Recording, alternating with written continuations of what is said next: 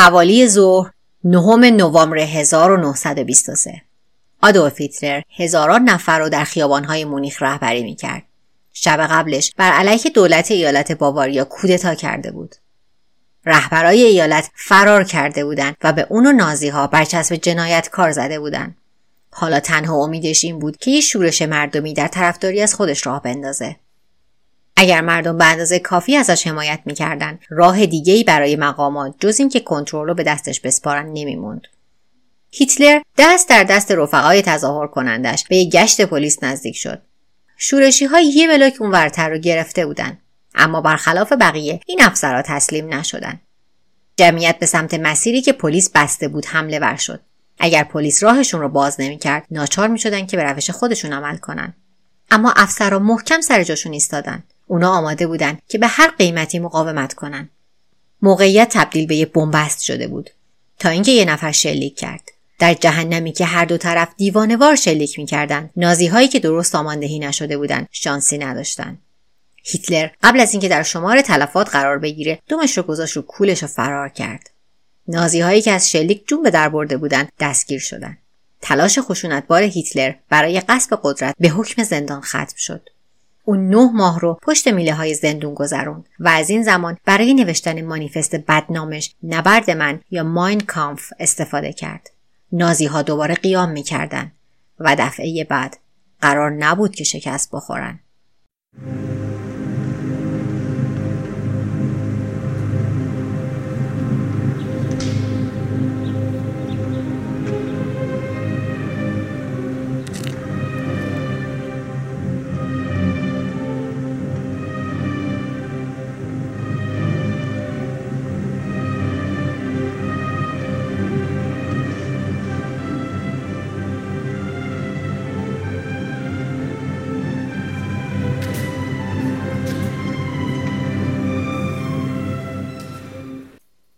سلام من محسا محق هستم و این اپیزود بیستم از پادکست دومیمه که در مهر ماه 1400 منتشر میشه. دیگه نوبتی هم باشه نوبت ختم دیکتاتورای جنگ جهانی دوم آدولف هیتلره.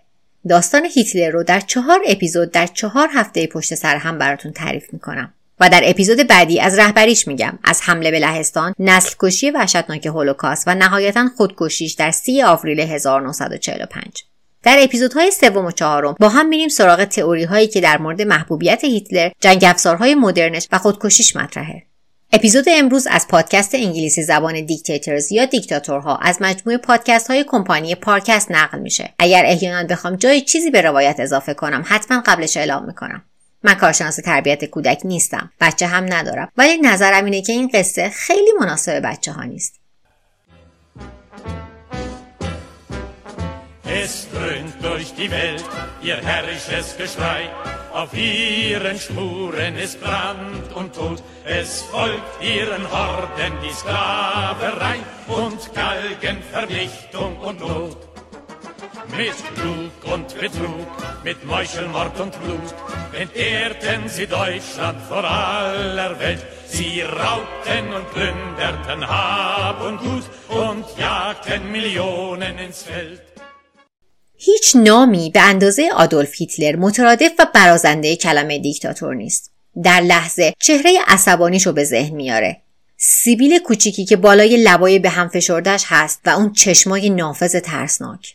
امروز سیاستمدارای منفور با هر مرام و مسلکی رو با هیتلر مقایسه می‌کنن. سیاست های زیاده خواهی و تمامیت خواهی و متناقض رو به سیاست های نازی ها تشبیه می‌کنن. اما تا امروز هیچ سیاستمدار آمریکایی حتی به باورهای هیتلر نزدیک هم نشده. چون پادکست مرجع من یه پادکست آمریکایی بر همین ارجاعاتش به تاریخ آمریکاست. هیچ حزب سیاسی هم هرگز جنایات شنیعی شبیه نازی ها انجام نداده. سوالات حول هیتلر و حکومتش رو میشه در یک جمله ساده خلاصه کرد. چجوری؟ و پاسخش خیلی خیلی پیچیده و قامزه بسیاری از شخصیت های تاریخی همه عمرشون از تولد تا مرگ رو به یک داستان مشهور تبدیل کردن. اما در مورد هیتلر اینجوری نیست. اطلاعات قابل اطمینان بسیار اندکی از سالهای اولیه عمر هیتلر وجود داره. قسمتیش هم از قصده. هیتلر قبل از مرگش دستور داده بود که همه اسناد و مدارک مربوط به دوران جوانیش نابود بشه. اصلا دلش نمی‌خواست که شخصیت اسطوره‌ای که برای خودش ساخته بود تحت تاثیر هیچ چیزی قرار بگیره. بخشش هم اما به این دلیله که هیتلر جوان در هیچ زمینه قابل توجه نبود. اون در 20 آوریل 1889 در شهر براناو اتریش به دنیا آمد. خانوادش از طبقه متوسط رو به پایین بودن. اون ثروتمند نبود ولی مجبور نبود که گدایی هم بکنه. تنها چیزی که در پرورش هیتلر متوسط نبود عشق بیقید و شرطی بود که مادرش باهاش اونو لبریز می‌کرد همراه با این اعتماد به نفس هیتلر به ذات یه رهبر بود حتی وقتی که با دوستاش توی بازی ادای سربازا رو در می آورد. نقش فرمانده مال آدولف کوچیک بود. اما در سپتامبر 1900 هیتلر 11 ساله با حقیقت تلخی روبرو شد. وقتی خانوادش از روستا به مرکز شهر لینز نقل مکان کردند اون سعی کرد که با همکلاسیاش که از طبقه بالاتری بودن بر بخوره. اون به انجمن مدرسه آلمانی پیوست که بخشی از یک جنبش بود که معتقد بود آلمانی ها بر همه ملت ها برتری دارن. به عنوان کسی که آلمانی زبان مادریش بود هیتلر از ایده اینکه به طور طبیعی از هم قطارای موفقتر شهریش بهتره خوشش اومد. اما این عقیده خود بینیش کمکی به نمرهاش نمی‌کرد. در پاییز 1905 هیتلر 16 ساله از مدرسه اخراج شد. مادرش هیچ تلاشی نکرد که اونو به مدرسه برگردونه و به جاش هیتلر دو سال بعد از اون رو به مطالعه، نقاشی و پرسه زدن در ساحل رودخانه دانوب گذروند. حالا که از شر تکالیف مدرسه راحت شده بود، هیتلر در اعتقاد به خودش غرق می‌شد و باورش شده بود که تقدیرش اینه که به عظمت و بزرگی برسه، خصوصا به عنوان یه هنرمند. در 1907 هیتلر 18 ساله به وین پایتخت اتریش نقل مکان کرد که در آکادمی هنرهای زیبا ثبت نام کنه. که البته موفق نشد. امروز یه بحث محبوب آخر شبی اینه که آیا کسی حاضره در زمان به عقب برگرده و هیتلر رو در زمانی که نوزاده بکشه که دنیا رو نجات بده اونایی که دوست ندارن که یک نوزاد بیپناه رو به قتل برسونن می‌تونن به مصاحبه کننده های پذیرش آکادمی هنرهای زیبای وین رشوه بدن که قبولش کنن. در حقیقت اگر اون هنرمند با استعدادتری بود هرگز مسیری که رفت کشیده نمی‌شد و دنیای امروز دنیای متفاوت تری بود.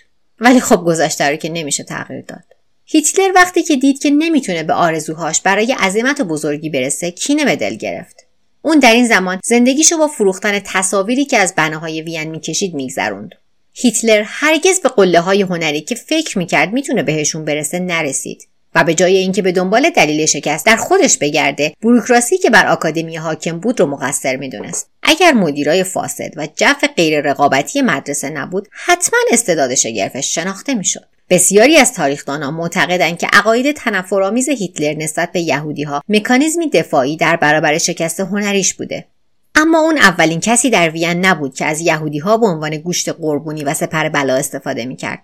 در اون زمان احساسات ضد یهود در تمامی اروپا در حال شکل گرفتن بود. چون قوانین مذهب کاتولیک اجازه قرض دادن پول رو نمی‌داد بسیاری از یهودی ها در بخش های مالی کار می‌کردند. هر وقت اوضاع جامعه و کشورها بد می‌شد. از همه آسونتر این بود که همه کاسه کوزه ها را سر این اقلیت بشکنن. اتریشی های زیادی نسبت به یهودی ها کینه به دل داشتند به دلیل ثروتشون و تواناییشون برای رسیدن به طبقات بالای اجتماع زودتر از زمانی که بقیه مردم می‌تونستن. شهردار وین کارل لوگر معمولا از این تنفر استفاده می‌کرد و شعارهایی به این شکل می‌داد. وین اورشلیم نمیشه. لوگر هم مثل هیتلر با افتخار عضو جنبش های پان آلمانی بود. با وجود اینکه وین پایتخت اتریشه ولی اتریش ارتباطات فراوانی با آلمان داشته و بسیاری از شهروندانش آلمانی حرف می‌زنند یکی دیگه از شعارهای مورد علاقه لوگر این بود. وین آلمانیه و باید آلمانی بمونه. این شعارها به گوش هیتلر مثل موسیقی بود اما نمی‌تونه صبر کنه تا آرزوهای لوگر به حقیقت بپیونده.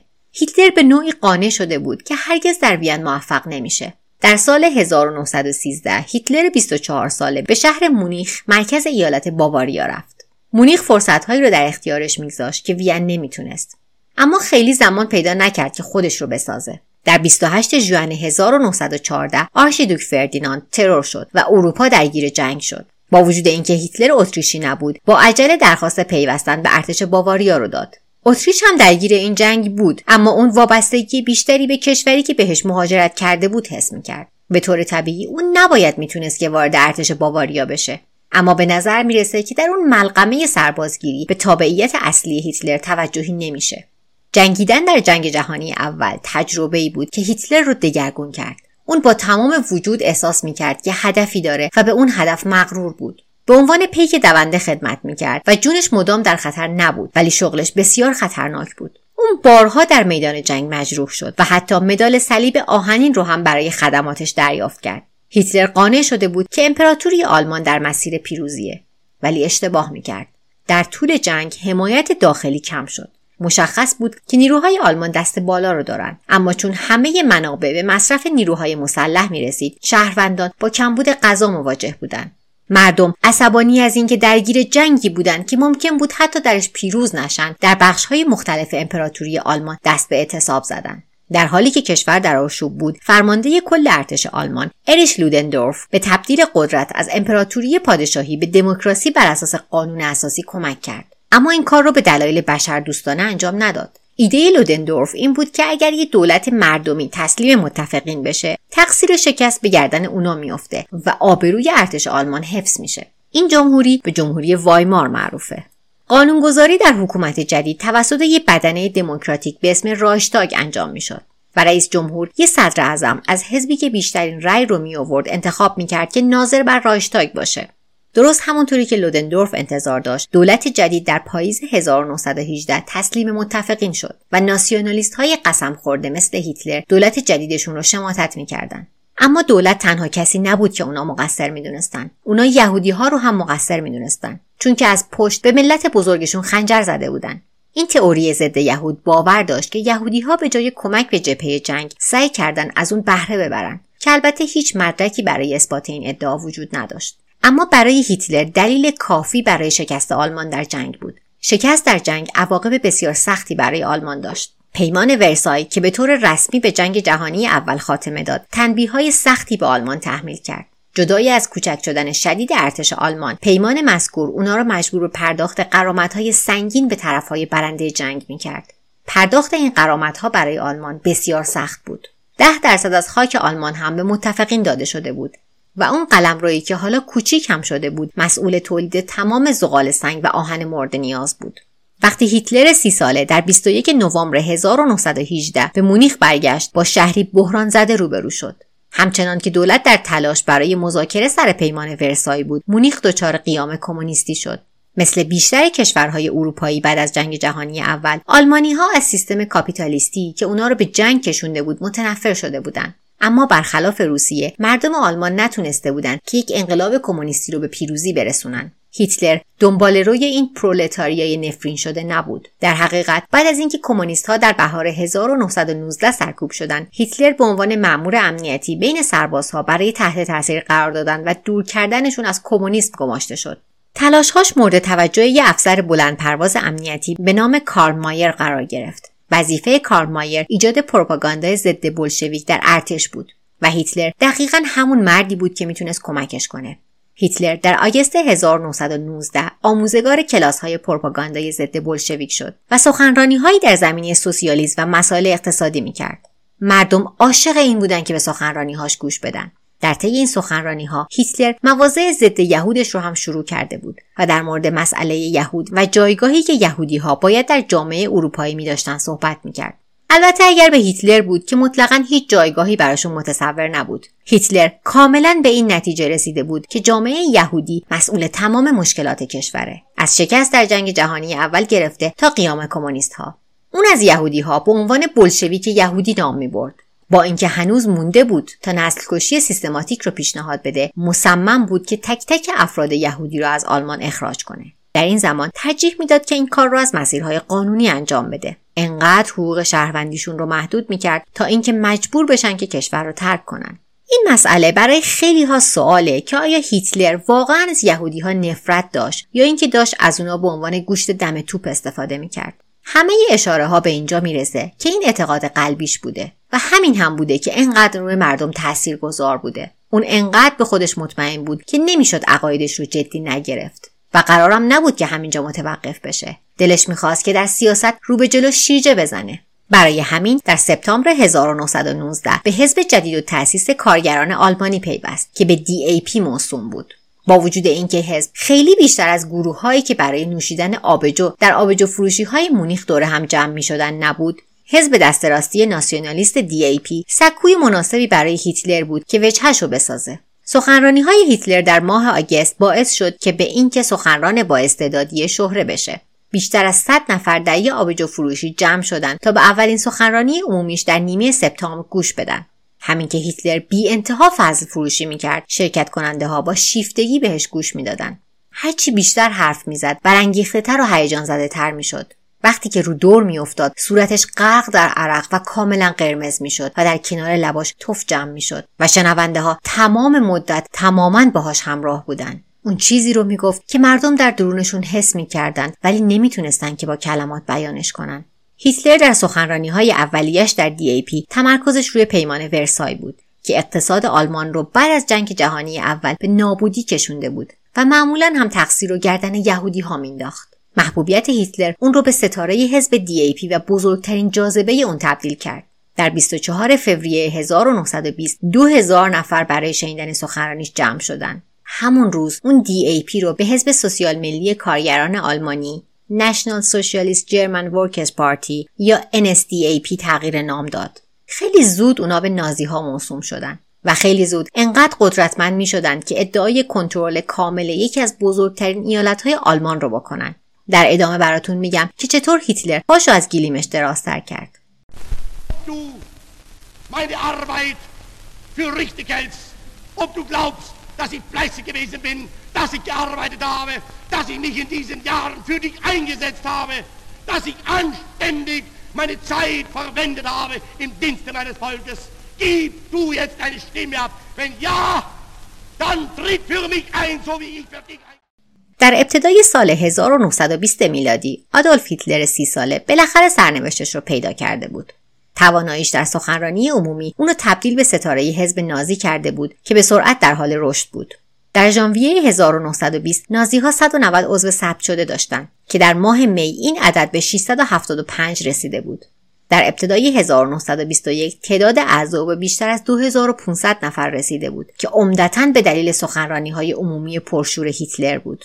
حتی در اولین سخنرانی هاش هم در مورد اتفاقاتی حرف می‌زد که بعد از به قدرت رسیدنش قرار بود اتفاق بیفتند. برای برگردوندن آلمان به عظمت قبلش اون اعتقاد داشت که باید تصفیه نژاد می انجام بشه و نژاد آلمانی یک دست بشه در سخنرانی آگست 1920 که عنوانش این بود که ما چرا ضد یهودیم ادعا می‌کنه که یهودی ها دلیل اقتصاد ضعیف هستند و گفتش اونا به انگلایی شبیهند که از نتیجه کار آلمانی های واقعی تغذیه می‌کنن برای نجات آلمان جنبش ضد یهود باید در سرتاسر سر کشور گسترش پیدا کنه سخنرانیش یه موفقیت عظیم بود پلیس گزارش می‌کنه شنونده ها 56 بار سخنرانی دو ساعته هیتلر رو متوقف کردند تا تشویقش کنن. توانایی هیتلر برای متحد کردن آلمان زیر بیرق نفرت اونو به متاع گرانبهایی برای حزب نازی تبدیل کرده بود و خودش همینو خوب می‌دونست. وقتی به شکلگیری حزب کمک کرده بود مجبور بود که با یک کمیته اجرایی کار کنه که تحت ریاست آنتوان درکسلر بود. هیتلر که از جواب دادن به بقیه خسته شده بود در 9 جولای 1921 از محبوبیتش استفاده کرد تا تنها قدرت حزب نازی باشه. اون روز هیتلر به صورت رسمی رهبر حزب نازی شد و پیشوا لقب گرفت. از اون لحظه به بعد هر تصمیمی که می‌گرفت فقط و فقط از مسیر خودش میگذشت. هیتلر برای مستحکم کردن پایه های قدرتش یه سازمان شبه نظامی در حزب نازی به اسم SA ایجاد کرد که به سربازان طوفان ستورم تروپرز موسوم بودند. اونا یونیفرم های قهوه‌ای می پوشیدند و بازوبند قرمز روشن می بستن. به اونها پیرهن قهوه‌ای هم می‌گفتند که در سرتاسر سر مونیخ پرسه می‌زدند و اعلام وجود می‌کردند. اسمن اس ای ها گروه ورزشی بودند اما در حقیقت اونا ارتش شخصی هیتلر بودند. علاوه بر حفاظت از رویدادها و برنامه های حزب نازی اونا گرد همایی های سایر احزاب رو به هم می‌زدن و دائما یهودی ها رو تو خیابون کتک می‌زدن. پلیس برخورد چندانی باهاشون نمی‌کرد. خیلی از اعضای پلیس هم احتمالا خودشون نازی بودن. با وجود اینکه در این زمان هیتلر هیچ مقام سیاسی نداشت تشکیل اس ای باعث شد که بتونه بر مونیخ حکومت کنه. ملیگرایی شدید و خشونتی که اس ای در قبال یهودی ها داشت مخلوط فریبنده ای بود. در انتهای 1922 حزب نازی 20 هزار عضو ثبت شده داشت و حوادث ایتالیا در اکتبر همون سال به هیتلر نشون داده بود که با یک پایگاه مردمی چه کارایی از دستش برمیاد. در 29 اکتبر 1922 بنیتو موسولینی و حزب فاشیستش کنترل ایتالیا را به دست گرفته بودند. داستان بنیتو موسولینی را در اپیزود 18 و 19 براتون تعریف کردم. سیستم قدرت مرکزی که موسولینی در ایتالیا ایجاد کرده بود دقیقا همون چیزی بود که هیتلر در کشور خودش می‌خواست پیاده کنه. در طی یه تظاهرات در نوامبر هیتلر دعوت به تأسیس یک دولت ناسیونالیست با ریشه فاشیزم در آلمان کرد.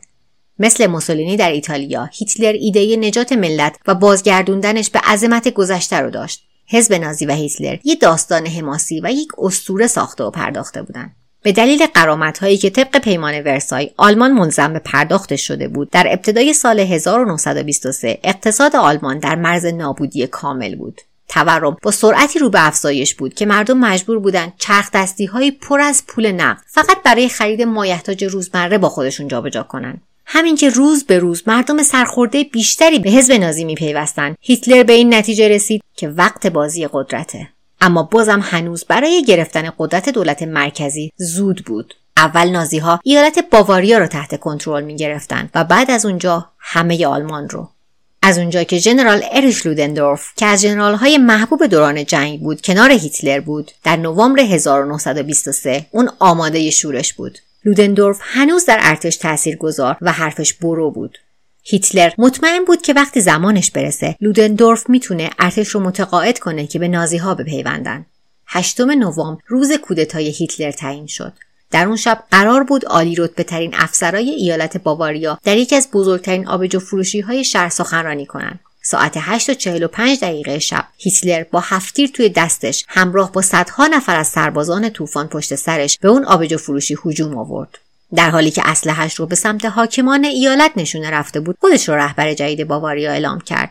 همه چیز داشت. طبق برنامه پیش می‌رفت. جز ذات گروگانها. شاهدانی که در کودتای آبجو فروشی یا کودتای مونیخ بیرهال پوچ حضور داشتند طرف هیتلر رو گرفتن هیتلر که مطمئن بود که ژنرال لودندورف می‌تونه ماجرا رو در آبجو فروشی مدیریت کنه رفت که اوضاع ارتش محلی رو چک کنه. بعد از اینکه هیتلر رفت لودندورف به شکل احمقانه ای به افسرها اجازه داد که برن. اونا قول داده بودند که به وعدهشون به موندن هیتلر در قدرت وفادار بمونن و البته که به قولشون عمل نکردن. لحظه ای که اونجا رو ترک کردن به سمت مرکز فرماندهی نظامی مونیخ رفتن. کاشف به عمل اومد که حمایت لودندورف از کودتا برای برگردوندن ورق کافی نبوده. رهبران باواریا با حمایت ارتش یه پیام رادیویی فرستادن و انتقال قدرت به هیتلر رو انکار کردند بعد از اینکه اونا قبول نکردن که تسلیم بشن هیتلر و لودندورف یه تظاهرات به سمت مرکز شهر ساماندهی کردن. امیدشون این بود که به اندازه مردم مونیخ رو با خودشون همراه کنن که دولت مجبور بشه که قدرت رو به اونا واگذار کنه. زمانی که تظاهر کننده ها به میدون اصلی شهر رسیدن هزاران نفر از تماشاچی ها به نازی ها پیوسته بودن. همین که به رژه در شهر ادامه می‌دادن با پلیس روبرو میشن. خیلی مشخص نیست که بعد از این چه اتفاقی میفته ولی در زمانی هر دو طرف شروع به شلیک به همدیگه کردن. هیتلر در صف جلوی راهپیمایی بود. یه گلوله به مرد کنار هیتلر می‌خوره و میمیره. هیتلر جونشو برمیداره و فرار می‌کنه. اما پلیس بعد از چند روز دستگیرش می‌کنه. وقتی در 11 نوامبر دستگیر شد هیچ مقاومتی نکرد. کودتای شکست خورده همه ی حس جنگیدن را از هیتلر گرفته بود. وقتی در انتظار محاکمه بود حتی به خودکشی فکر می‌کرد. اون دست به اعتصاب غذا زد اما نتونست تا آخر خط بره. حزب نازی وقتی که رهبرشون پشت میله های زندون بود دست و پا می‌زد و تقلای بینتیجه می‌کرد. هنوز از هیتلر در مونیخ حمایت زیادی می‌شد اما کسی انقدر قوی وجود نداشت که طرفداراشو متحد کنه. ناتوانی بقیه در ساماندهی باور هیتلر به خودش رو مجدد در اون بیدار کرد. اون تنها کسی بود که می‌تونست جنبش ناسیونالیست آلمان رو سر پا نگه داره. در 26 فوریه 1926 اون با این روحیه به جلسه محاکمه وارد شد. محاکمه در دادگاه منطقه یک مونیخ برگزار شد و یه دادگاه عمومی بود. همه صندلی ها پر بود چون پرستندگان هیتلر می‌خواستند که پیشوا رو از نزدیک ببینن. از ورود طرفداراش به صحنه دادگاه جلوگیری به عمل نیامد و یکی از بزرگترین طرفداراش مردی بود که بر تمام این ماجرا اشراف و احاطه داشت. قاضی گیورگ نایت هارت قاضی نایت هارت به هیتلر اجازه داد که دفاع قرایی انجام بده. اما وکلای مدافع بیشتر شبیه دادستان عمل کردند. هیتلر در سخنرانی های طولانی و پر از خشم از اقدامش به کودتا حمایت کرد. چون دولت فعلی خیانتکاران 1918 هستند و بر ضد اونا عمل کردن بر وفق منافع ملیه. وقتی در اول آوریل محاکمه بالاخره به پایان رسید هیتلر به پنج سال زندان محکوم شد که یک جزای حداقلی بود. تازه با رفتار شایسته می‌تونست تنها به 6 ماه تقلیل پیدا کنه. حبس هیتلر در ندامتگاه لنزبرگ بیشتر براش حکم تعطیلات رو داشت تا تنبیه. امنیت اون زندان مزهک بود. تنها دلیلی که از در جلوی اون زندون بیرون نیامد برای این بود که گذروندن دوره محکومیتش برای وچش بهتر بود. زمانی که در زندان تنها بود تونست در مورد به قدرت رسیدنش تا اینجا فکر کنه. اون فهمید که دلیل مهلکی که باعث شد که کودتا شکست بخوره این بود که از روشی استفاده کرده بود که از مناسبات سنتی قدرت به دور بود. به جای اینکه سعی کنه که سیستم رو براندازه باید بهش نفوذ می‌کرد و بعدا با تصویر خودش شکلش می‌داد. هیتلر همچنین فهمید که بیشتر چهره شورشی رو داره تا یه سیاستمدار نظریه پرداز. در نتیجه اون زمان پشت میله ها رو برای نوشتن مانیفست سیاسیش یعنی ماین کامف نبرد من صرف کرد. هیتلر در 15 فصل و در دو جلد نظریاتش رو با جزئیات دهشتناکی تشریح کرد. اینکه چطور برای بشر دوستی هیچ ارزشی قائل نیست و مثلا اینکه آریایی های سفید پوست چشمابی و مبور بر همه حکومت می‌کنند و در انتهای رتبه بندیش یهودی ها و اسلاف ها جا دارند. این اعتقاد پایه و اساس دو تا از برنامه های هیتلره حذف یهودی ها از جامعه و گسترش مرزهای کشور به اروپای شرقی. نوشتن ماین کامف بیشتر زمان هیتلر در زندان را به خودش اختصاص داد. هیتلر 35 ساله وقتی در 20 دسامبر 1924 از زندان آزاد شد، عمده به اعتقاد خودش شاهکارش را نوشته بود. هیتلر با نمایشنامش در دست به مونیخ برگشت. با وجود اینکه کودتای مونیخ هالپوچ شکست خورده بود، اون مصمم بود. دفعه بعد قرار نبود که متوقف بشه تا زمانی که همه آلمان رو در مشتش داره. در ادامه براتون میگم که هیتلر با چه مانوری به رأس دولت آلمان می‌رسه.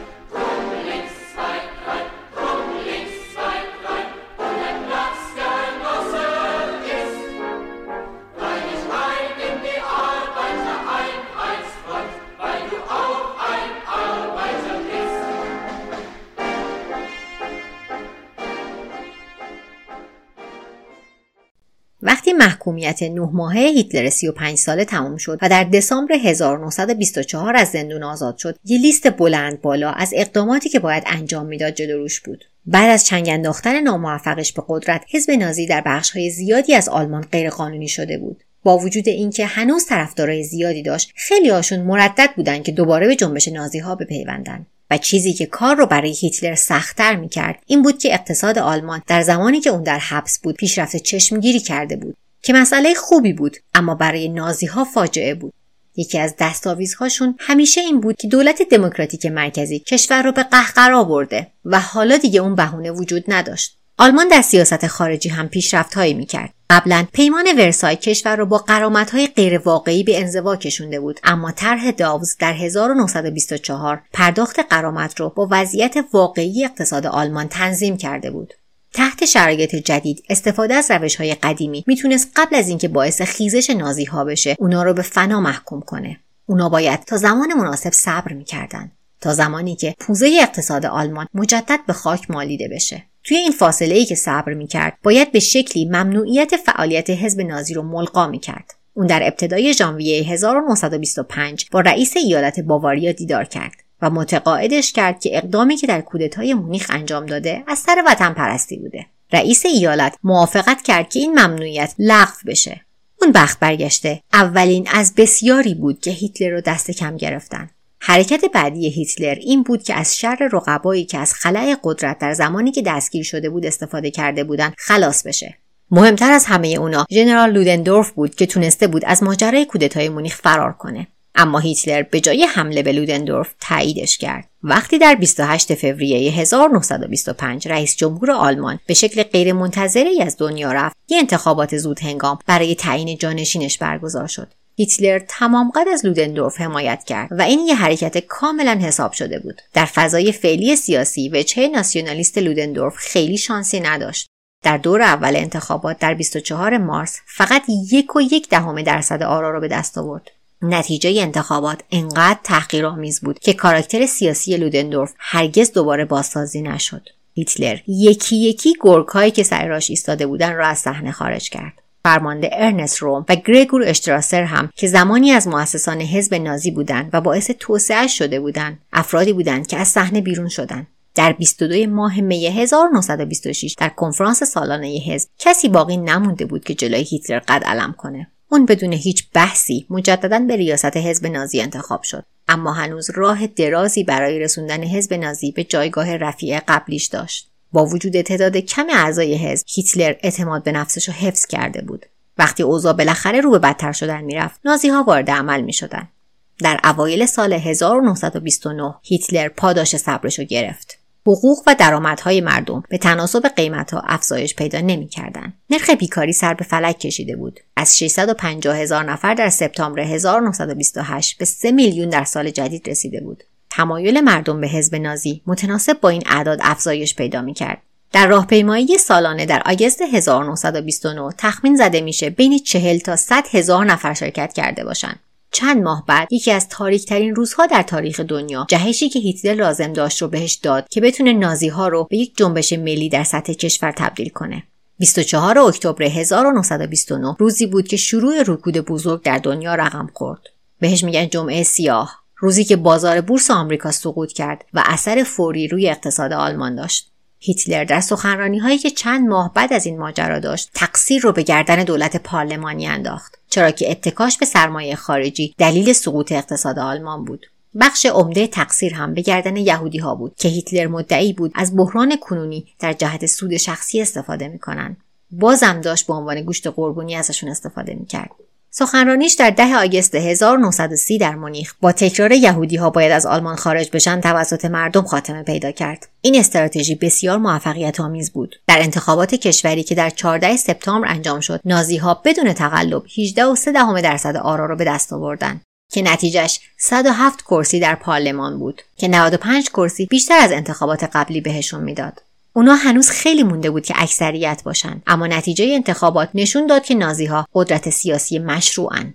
در 13 اکتبر 1930 همه 107 نازی عضو پارلمان قانون نپوشیدن یونیفرم در طی جلسات رو ندیده گرفتند و با پیراهنهای قهوه‌ای و بازوبندهای قرمز که لباس رسمی حزب بود در اولین جلسه شرکت کردند. در همین زمان که اونا در پارلمان در حال بحث و جدل بودند طرفدارای نازی در برلین دست به شورش زدند و شیشه های فروشگاه های یهودی رو شکستند پیروزی در انتخابات باعث شده بود که مردم برای عضویت در حزب نازی هجوم بیارن. در انتهای سال 1931 اونا 806394 عضو داشتن که یه پشتوانه قوی به حساب می اومد. در ماه مارس همون سال حزب نازی یه دفتر بزرگ در مونیخ افتتاح کرد که بهش می‌گفتن خانه قهوه‌ای که قبلا یه قصر بود و نمود عینی اقتدار هیتلر بود.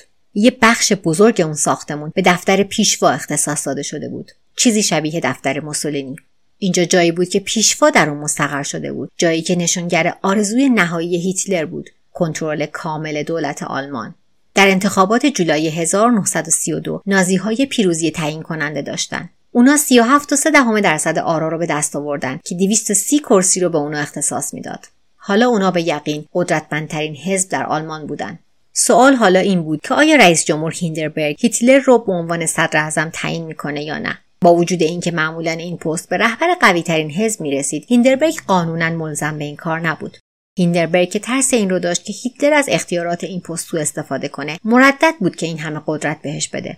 اما هیتلر خیره سر بود یا صدر اعظم می‌شد یا هیچی. در نتیجه هیچی بهش رسید. هیندربرگ تسلیم هیتلر نشد و به جای صدر اعظم فعلی فرانس فون پاپن رو در مقام خودش ابقا کرد. هرچند که این مقام طولانی مدت به فون پاپن وفا نکرد. مقاومت هیتلر ایجاد یک دولت کارآمد رو برای فونپاپن بسیار سخت کرده بود. در حالی که نتونسته بود هیچ پیشرفت واقعی داشته باشه در نوامبر استعفا کرد. باز هم هیندنبرگ از انتصاب هیتلر امتناع کرد. به جاش مقام صدر اعظمی رو به نزدیکترین مشاور سیاسیش کورت فن اشلایشر داد. این حرکت صدر اعظم قبلی فون پاپن رو خشمگین کرد. اشلایشر mentor و مرادش بود و این احساس بهش دست داد که از پشت بهش خنجر زده شده.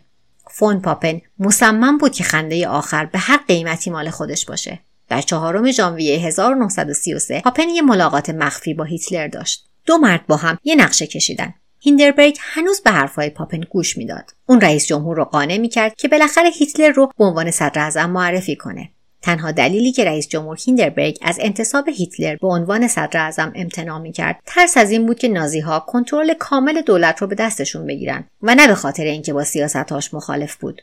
در نتیجه برای اینکه نازی ها تحت کنترل باشند پاپن که مورد اعتمادش بود به عنوان نایب صدر اعظم انتخاب می‌شد. هر دو مرد از این ترتیبات راضی بودند هیتلر بالاخره به مقامی می رسید که سالها برای رسیدن بهش تلاش کرده بود و پاپن اشلایشرر رو شکست می‌داد. پاپن اطمینان داشت که می‌تونه جلوی تندروی های هیتلر رو بگیره. تا زمانی که پاپن به اندازه کافی طرفدار در کابینه حاکم داشت هیتلر فقط کمی بیشتر از یک عروسک خیمه شب بازی بود. ولی اون اشتباه می‌کرد. همین که هیتلر صدر اعظم شد دیگه هرگز نذاشت که اون قدرت از دستش خارج بشه و خیلی طول نکشید که به قدرت بزرگتری هم دست درازی کرد. هفته آینده براتون از سیاست های دهشتناک هیتلر بعد از رسیدن به قدرت میگم.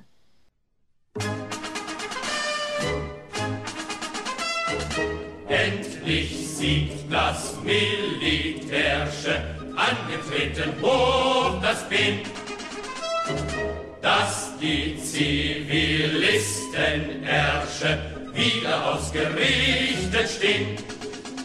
Bürger knallen mit den Hacken vor der braunen Staatslivree, denn in Fensterlederjacken kommt die neue Heilsarmee. Mensch, das riecht wie 1914.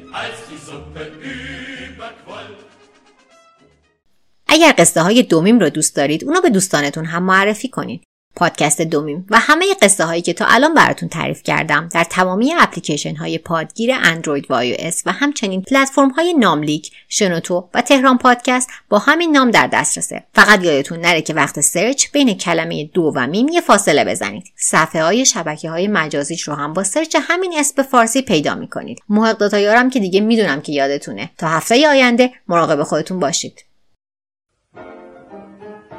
Als der Trommler 13 Jahre aller Welt verkündet hat.